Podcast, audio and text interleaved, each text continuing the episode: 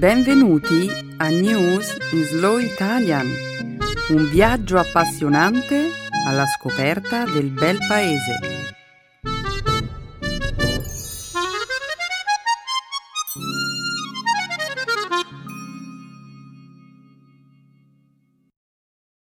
Oggi è giovedì 8 febbraio 2018. Benvenuti al nostro programma settimanale News in Slow Italian. Un saluto a tutti i nostri ascoltatori. Ciao Stefano. Ciao Benedetta. Ciao a tutti. Nella prima parte del nostro programma commenteremo alcune notizie di attualità. Per prima cosa ci soffermeremo su un controverso disegno di legge sull'Olocausto firmato lo scorso martedì dal presidente della Polonia Andrzej Duda. Successivamente parleremo della massiccia vendita che ha avuto luogo nei giorni scorsi nei mercati azionari mondiali, seguita da un calo di 1175 punti nell'indice Dow Jones. In seguito vedremo come Amazon abbia ottenuto un brevetto per l'uso di un braccialetto che consentirà di tracciare i movimenti dei lavoratori. Infine, commenteremo il Super Bowl 2018 che si è tenuto domenica scorsa e ha visto protagonisti in campo gli Eagles di Filadelfia e i New England Patriots. È stata davvero una bella partita, Benedetta. Secondo te dovremmo proporre questo argomento come feature topic per le sessioni di Speaking Studio di questa settimana? Uh, io vorrei proporre la nostra prima notizia, l'avallo dato dal presidente polacco al cosiddetto disegno di legge sull'Olocausto. Va bene. Ci sono molti commenti da fare in merito a questo disegno di legge. Stanno riscrivendo la storia. Eh, aspetta Stefano, non è ancora il momento di iniziare il nostro dibattito. Commenteremo questo argomento nel corso del programma. Ok. La seconda parte della nostra trasmissione sarà dedicata alla lingua e alla cultura italiana. Nel segmento grammaticale illustreremo l'argomento di oggi, il modo condizionale nelle proposizioni subordinate. Infine, concluderemo il programma con una nuova espressione idiomatica. Cosa bolle in pentola? Perfetto, Benedetta. Cominciamo. Sì, Stefano, non c'è tempo da perdere. Che la trasmissione abbia inizio.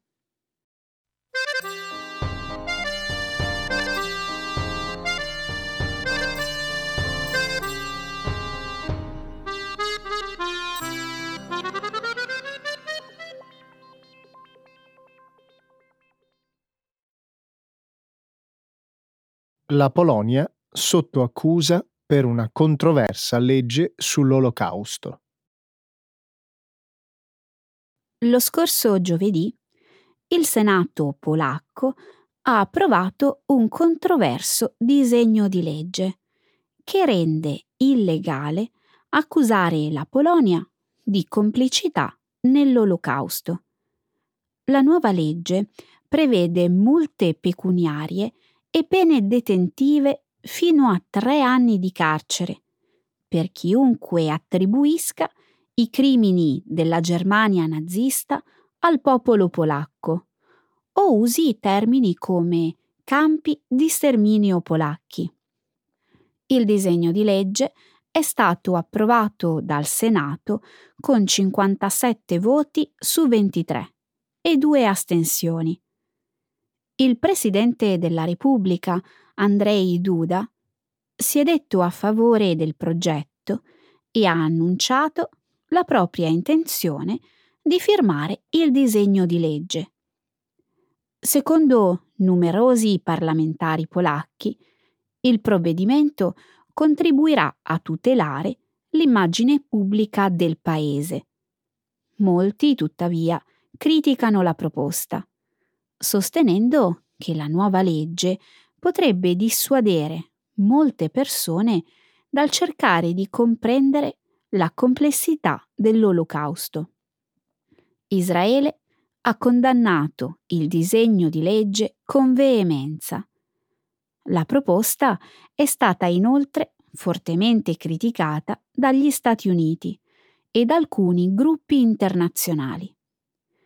Circa 100 artisti, politici e giornalisti polacchi hanno firmato una lettera aperta, chiedendo l'annullamento del disegno di legge, sottolineando come la proposta esageri nel tentativo di rendere la Polonia l'unica nazione senza macchia in Europa. Qual è l'obiettivo di questo disegno di legge? Riscrivere la storia? Ma oltretutto, questa proposta sta facendo esattamente quello che il governo polacco dice di voler evitare. Danneggia l'immagine pubblica della Polonia. Nemmeno io approvo questa normativa, Stefano, ma posso capire perché molti polacchi non gradiscano il fatto che il loro paese sia a volte accusato di complicità nell'olocausto. I campi di sterminio presenti in Polonia erano gestiti dal regime nazista tedesco, non dai polacchi. Inoltre i nazisti hanno ucciso circa 5,5 milioni di polacchi, sia ebrei che non ebrei. Ma nessuno sta mettendo in dubbio questi fatti, Benedetta, ma come può la censura avere un effetto positivo? E poi il linguaggio che viene utilizzato in questo disegno di legge è troppo generico. Troppo generico? Sì. In base alla nuova legge sarà illegale associare il popolo polacco ai crimini nazisti. E che dire delle responsabilità individuali? Esistono prove evidenti a conferma del fatto che alcuni cittadini polacchi parteciparono alle violenze contro gli ebrei durante la guerra. Il leader del partito attualmente al potere in Polonia ha detto che il divieto si applicherebbe esclusivamente a livello collettivo e non nel caso di singoli individui. Ma come farà il governo a sapere se qualcuno ha accusato la Polonia di complicità nell'olocausto? Vuole favorire la delazione? Esatto. Questa legge non farà altro che alimentare il nazionalismo e la diffidenza sociale. Eh, temo che tu abbia ragione. Certo che ho ragione. E sta già succedendo. Da quando il Senato ha approvato il disegno di legge, in Polonia c'è stata una forte ondata di violenza verbale antisemita. Benedetta, questa legge non risolverà nulla, anzi creerà nuovi problemi.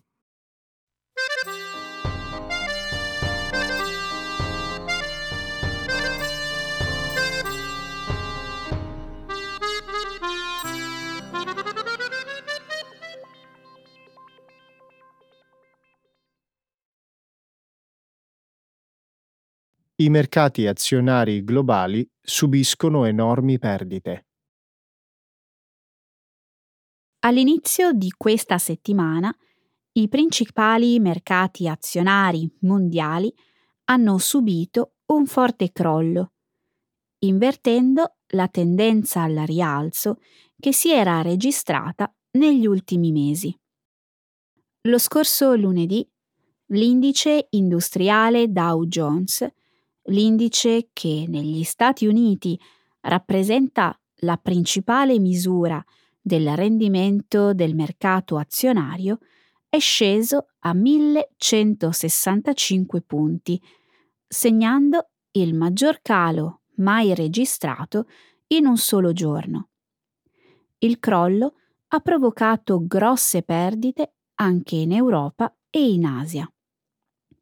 Lo scorso martedì l'indice FTSE 100, il più importante della borsa britannica ha subito la perdita più elevata mai registrata dopo il referendum sulla Brexit, segnando un calo del 2,6%. Analogamente, nella giornata di martedì, i principali indici di Germania, Spagna e Svezia hanno segnato un calo tra il 2 e il 3%. L'indice giapponese Nikkei ha perso più di mille punti, ovvero il 4,7%. In totale, i mercati azionari mondiali hanno perso 4 mila miliardi di dollari in pochi giorni. Da allora i mercati hanno segnato una certa ripresa. Tra i fattori che hanno contribuito al crollo dei mercati ci sarebbero alcuni dati, diffusi negli Stati Uniti lo scorso venerdì, dai quali emerge un forte aumento dei salari medi nel mese di gennaio. Ciò ha destato timori circa un possibile aumento dell'inflazione, un'evoluzione che potrebbe indurre la Banca Centrale degli Stati Uniti ad alzare i tassi di interesse più rapidamente del previsto. L'aumento dei tassi di interesse spesso determina un calo nel valore delle azioni, dato che un tasso di interesse più elevato può ridurre i profitti delle imprese. Benedetta, è strano che il mercato azionario stia subendo un crollo ora, in un momento in cui l'economia globale è forte. Qui in Europa, ad esempio, il tasso di disoccupazione è sceso al livello più basso degli ultimi nove anni. La crescita economica dovrebbe avere un effetto positivo sulle aziende, il che, a sua volta, dovrebbe avere un effetto positivo sul mercato azionario, non è vero? Beh, eh, Stefano, io eh, non sono molto esperta in economia. Ti confesso che faccio un po' fatica a capire quale sia l'impatto delle diverse forze economiche sul mercato azionario. Ma se un aumento dei salari determina un aumento dell'inflazione e un aumento dell'inflazione determina un aumento dei tassi di interesse con un conseguente calo del valore delle azioni, beh, potremmo dedurre che un'economia forte non sempre coincide con un mercato azionario forte. Mm. Tutto questo complica un bel po' le cose per i politici, no? È probabile. Da un lato un'economia in buona salute, con un tasso di disoccupazione basso e i salari in aumento, dovrebbe avere un effetto positivo sull'immagine della classe politica al potere. D'altro lato, però, se gli investitori subiscono delle perdite nel mercato azionario, ci possono essere dei problemi. Soprattutto nel caso di chi cerca di prendersi il merito per la buona salute del mercato azionario. Mm, come Donald Trump, per esempio? Esatto. Benedetta, ho letto che soltanto nel mese di gennaio Trump si è arrogato il merito del buon andamento del mercato azionario 25 volte. Beh, con il senno di poi, in effetti, è una strategia rischiosa. Comunque, rispetto a un anno fa, il mercato azionario ora va meglio, non è vero? Sì, ad ogni modo, se ci si arroga il merito del buon andamento del mercato azionario, ci si deve anche assumere la responsabilità quando le cose non vanno bene. Per questo la maggior parte dei leader mondiali evita di parlare dei mercati azionari.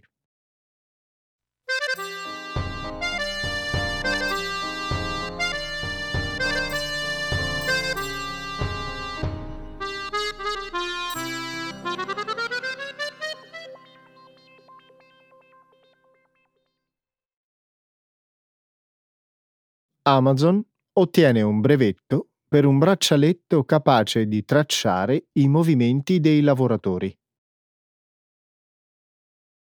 La scorsa settimana il gigante dell'e-commerce Amazon ha ottenuto due brevetti per un braccialetto che consentirà di monitorare i movimenti dei lavoratori nei suoi magazzini.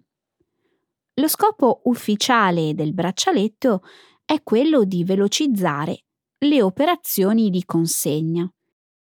Il nuovo dispositivo, tuttavia, sta generando forti perplessità in merito al rispetto della privacy.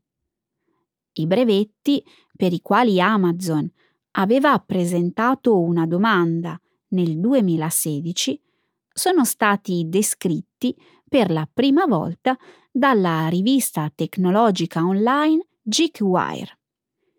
Il braccialetto, che emette impulsi sonori ultrasonici, traccia la posizione dei lavoratori in rapporto ai contenitori in cui sono conservati gli articoli, segnalando loro quali siano i contenitori verso i quali devono dirigersi. Molti hanno criticato questa nuova misura, sostenendo che i braccialetti potrebbero essere utilizzati dall'azienda come una forma di sorveglianza per fare in modo che i dipendenti lavorino costantemente.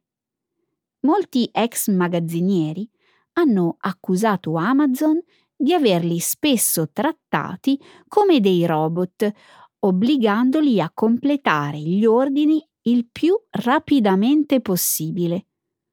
Amazon non ha rilasciato alcun commento sui brevetti, ma è ipotizzabile che i braccialetti siano presto introdotti nelle centinaia di strutture dedicate alla spedizione che l'azienda possiede in tutto il mondo.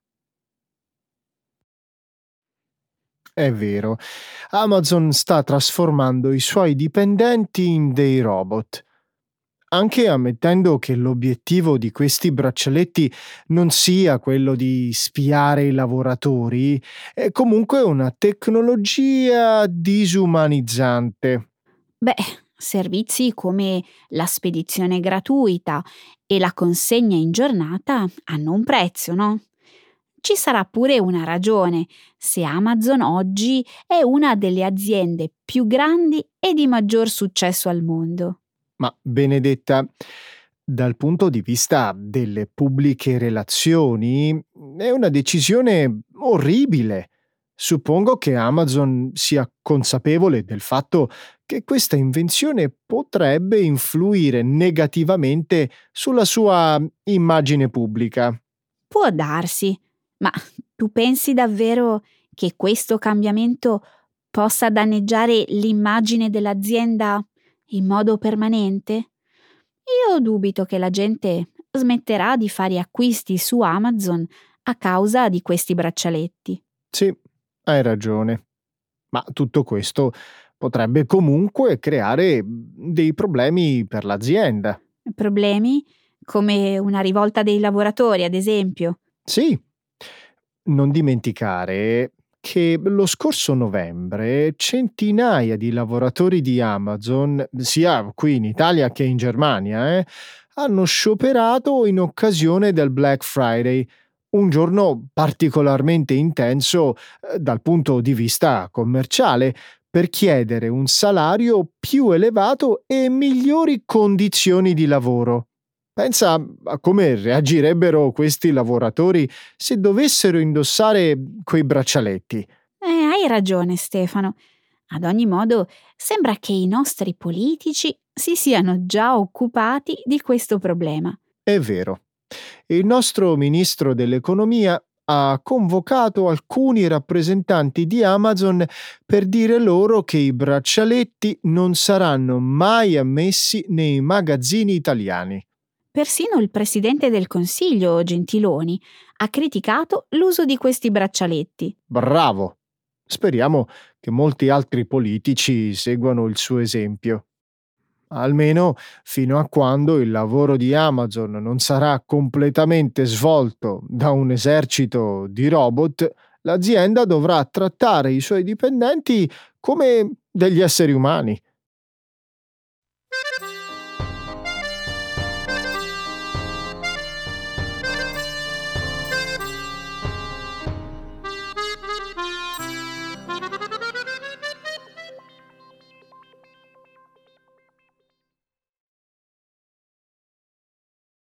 Gli Eagles di Philadelphia, campioni del Super Bowl. La scorsa domenica gli Eagles di Philadelphia hanno vinto il Super Bowl, battendo i New England Patriots. L'incontro si è giocato al Bank Stadium di Minneapolis. La vittoria rappresenta il primo titolo al Super Bowl per gli Eagles, che hanno vinto con un punteggio di 41 a 33. I Patriots, che sono stati i vincitori del campionato dello scorso anno, erano considerati i favoriti anche quest'anno. Tuttavia gli Eagles, guidati dal quarterback di riserva Nick Foles, hanno condotto gran parte del gioco perdendo il loro vantaggio solo una volta nell'ultimo quarto. Gli Eagles si sono assicurati la vittoria a poco più di due minuti dalla fine dell'incontro. In quel momento il quarterback dei Patriots, Tom Brady, ha perso il pallone mentre cercava di eseguire un passaggio. Quest'anno al Super Bowl sono stati battuti diversi record.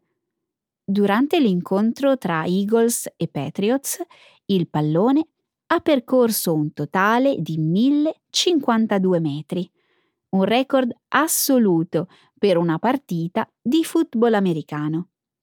Inoltre i Patriots hanno segnato il punteggio più alto mai realizzato da una squadra perdente.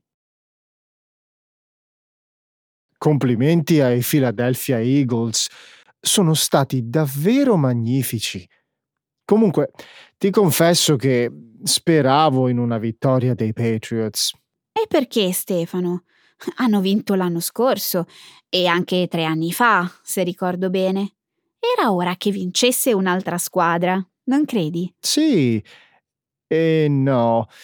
In questi anni i Patriots hanno dominato la scena del football americano come nessun'altra squadra nella storia.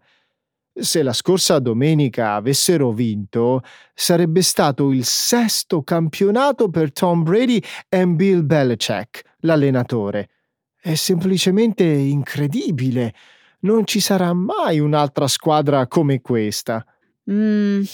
Mm, vedo che non sei convinta, Benedetta.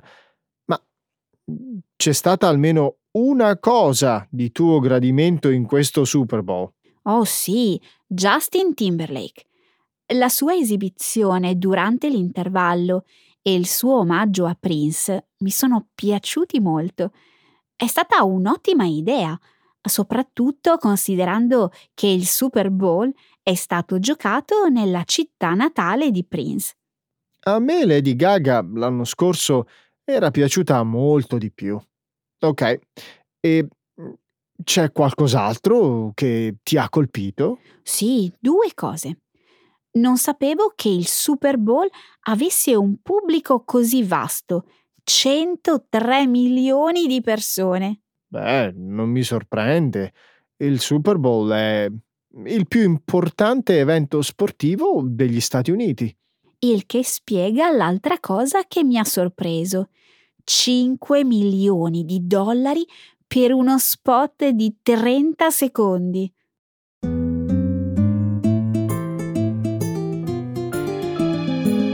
Adesso la grammatica. Per capire le regole di una lingua poetica.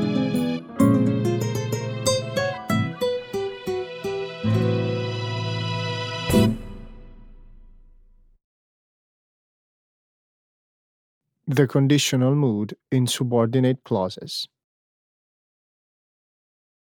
Come sai, una delle cose che detesto maggiormente sono i cambi di programma dell'ultimo minuto. Se sapessi cosa mi è successo ieri, saresti d'accordo con me nell'essere contrariato. Beh, ieri pomeriggio mi sono incontrata con una mia amica che aveva promesso di accompagnarmi in libreria. Bello. Hai fatto acquisti interessanti? Figurati, in libreria non ci sono mai arrivata.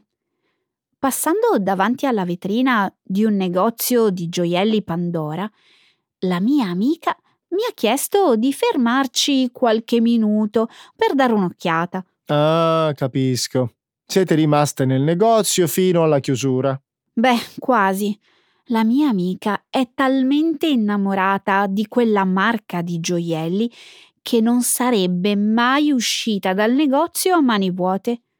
Per colpa sua, dei gioielli Pandora e delle loro pubblicità davvero persuasive, i miei piani sono completamente saltati. Ricordo che lo scorso Natale a Milano i cartelloni pubblicitari sessisti del marchio Pandora hanno scatenato una vera e propria rivolta. Ah, non ne sapevo nulla. Dimmi qualcosa di più.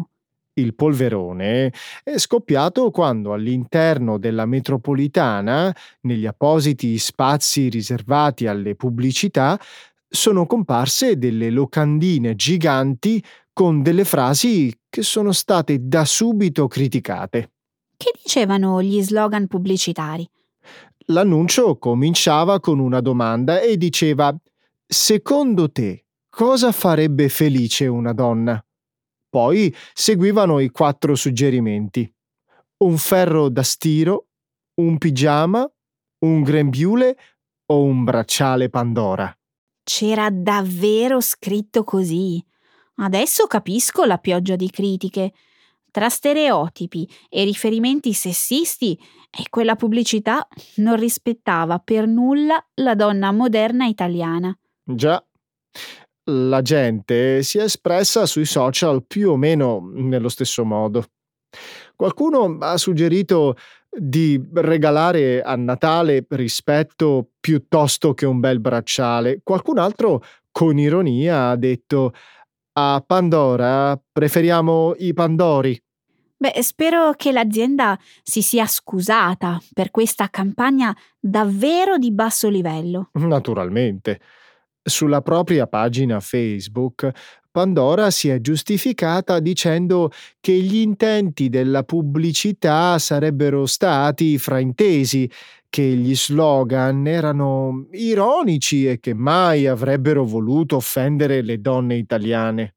Mm, come giustificazione non mi convince per niente. Beh, l'azienda voleva solo dire che per Natale bisogna evitare i soliti regali noiosi come i pigiami, le ciabatte, i frullatori, ma regalare gioielli. Credo che forse avrebbero dovuto pensare meglio la loro campagna pubblicitaria. Pigiami, ciabatti e frullatori possono anche non essere dei regali strettamente correlati allo stereotipo femminile e sessista, ma il ferro da stiro e il grembiule lo sono di sicuro.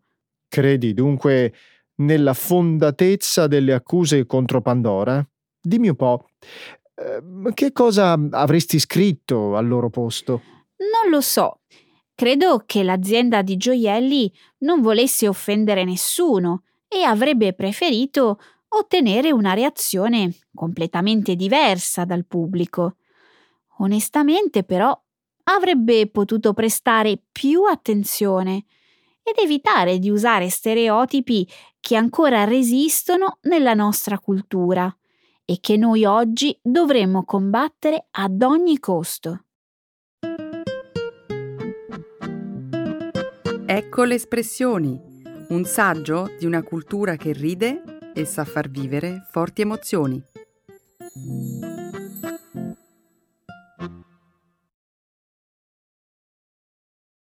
Cosa bolle in pentola?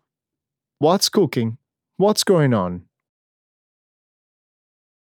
Prima di iniziare la puntata mi avevi accennato a un argomento interessante di cui volevi parlare. Dai, dimmi cosa bolle in pentola. È vero, me ne ero quasi dimenticato. Eh, volevo discutere di tasse.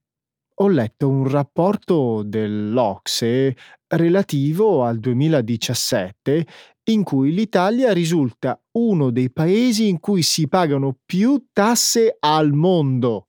Beh, nulla di nuovo sotto il sole. Non posso dire di essere per nulla stupita da questa notizia. I paesi a pagare più tasse sono in ordine la Danimarca, la Francia, il Belgio, la Finlandia, l'Austria e al sesto posto l'Italia. Mm, non me lo aspettavo. Certo che se la classifica si basasse sulle tasse più assurde, forse l'Italia arriverebbe prima, non credi? Assolutamente sì. Ho letto di imposte davvero curiose. Mm, sentiamo cosa bolle in pentola. Hai mai sentito parlare della tassa che gli esercizi commerciali pagano per l'ombra che generano le proprie insegne sulla strada? Oppure di quella di chi ha una casa con gradini d'ingresso che danno direttamente su una strada pubblica? Mm, che cosa bizzarra. Suppongo che l'ombra e i gradini vengano tassati perché considerati come un'occupazione di suolo pubblico. Esattamente. Non sono le uniche, eh? Esistono tasse anche sulla raccolta dei funghi, sul matrimonio, sul divertimento e persino sulla morte. Ce n'è addirittura un'altra che riguarda chi espone la bandiera italiana. Ma no. È vero.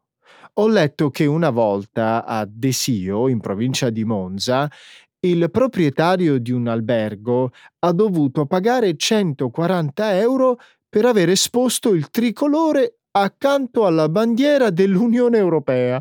Mm, sono senza parole. Anch'io ho qualcosa da dire in merito. Ok, cosa bolle in pentola? Scommetto che non sai che da gennaio 2017 tutti i ciclisti amatoriali sono costretti a pagare la cosiddetta tassa sul sudore. Ma aspetta, aspetta, hai detto tassa sul sudore? Mm-hmm, hai sentito benissimo. Tutti i ciclisti italiani e stranieri che svolgono gare amatoriali su territorio italiano devono pagare un'imposta di 25 euro alla Federazione Ciclistica Italiana. Assurdo. Credo che l'Italia sia uno dei pochi paesi al mondo in cui per partecipare a una competizione bisogna pagare una tassa sotto forma di iscrizione a un'associazione federale sportiva nazionale. Hai ragione, concordo con te che è una cosa ingiusta. Sai come la Federazione Ciclistica Italiana ha giustificato questa tassa? Sentiamo.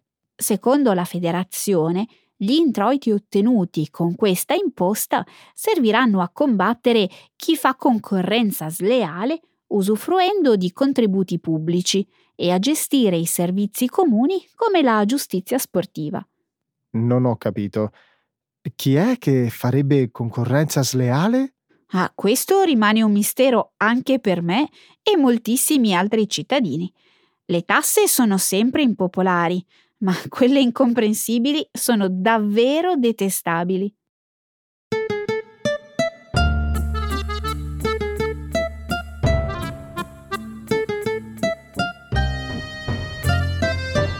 Beh, che bolle in pentola, Stefano. Beh, è ora di salutare i nostri ascoltatori, ecco cosa bolle in pentola. Hai ragione, è tardissimo. Ciao a tutti! Ciao!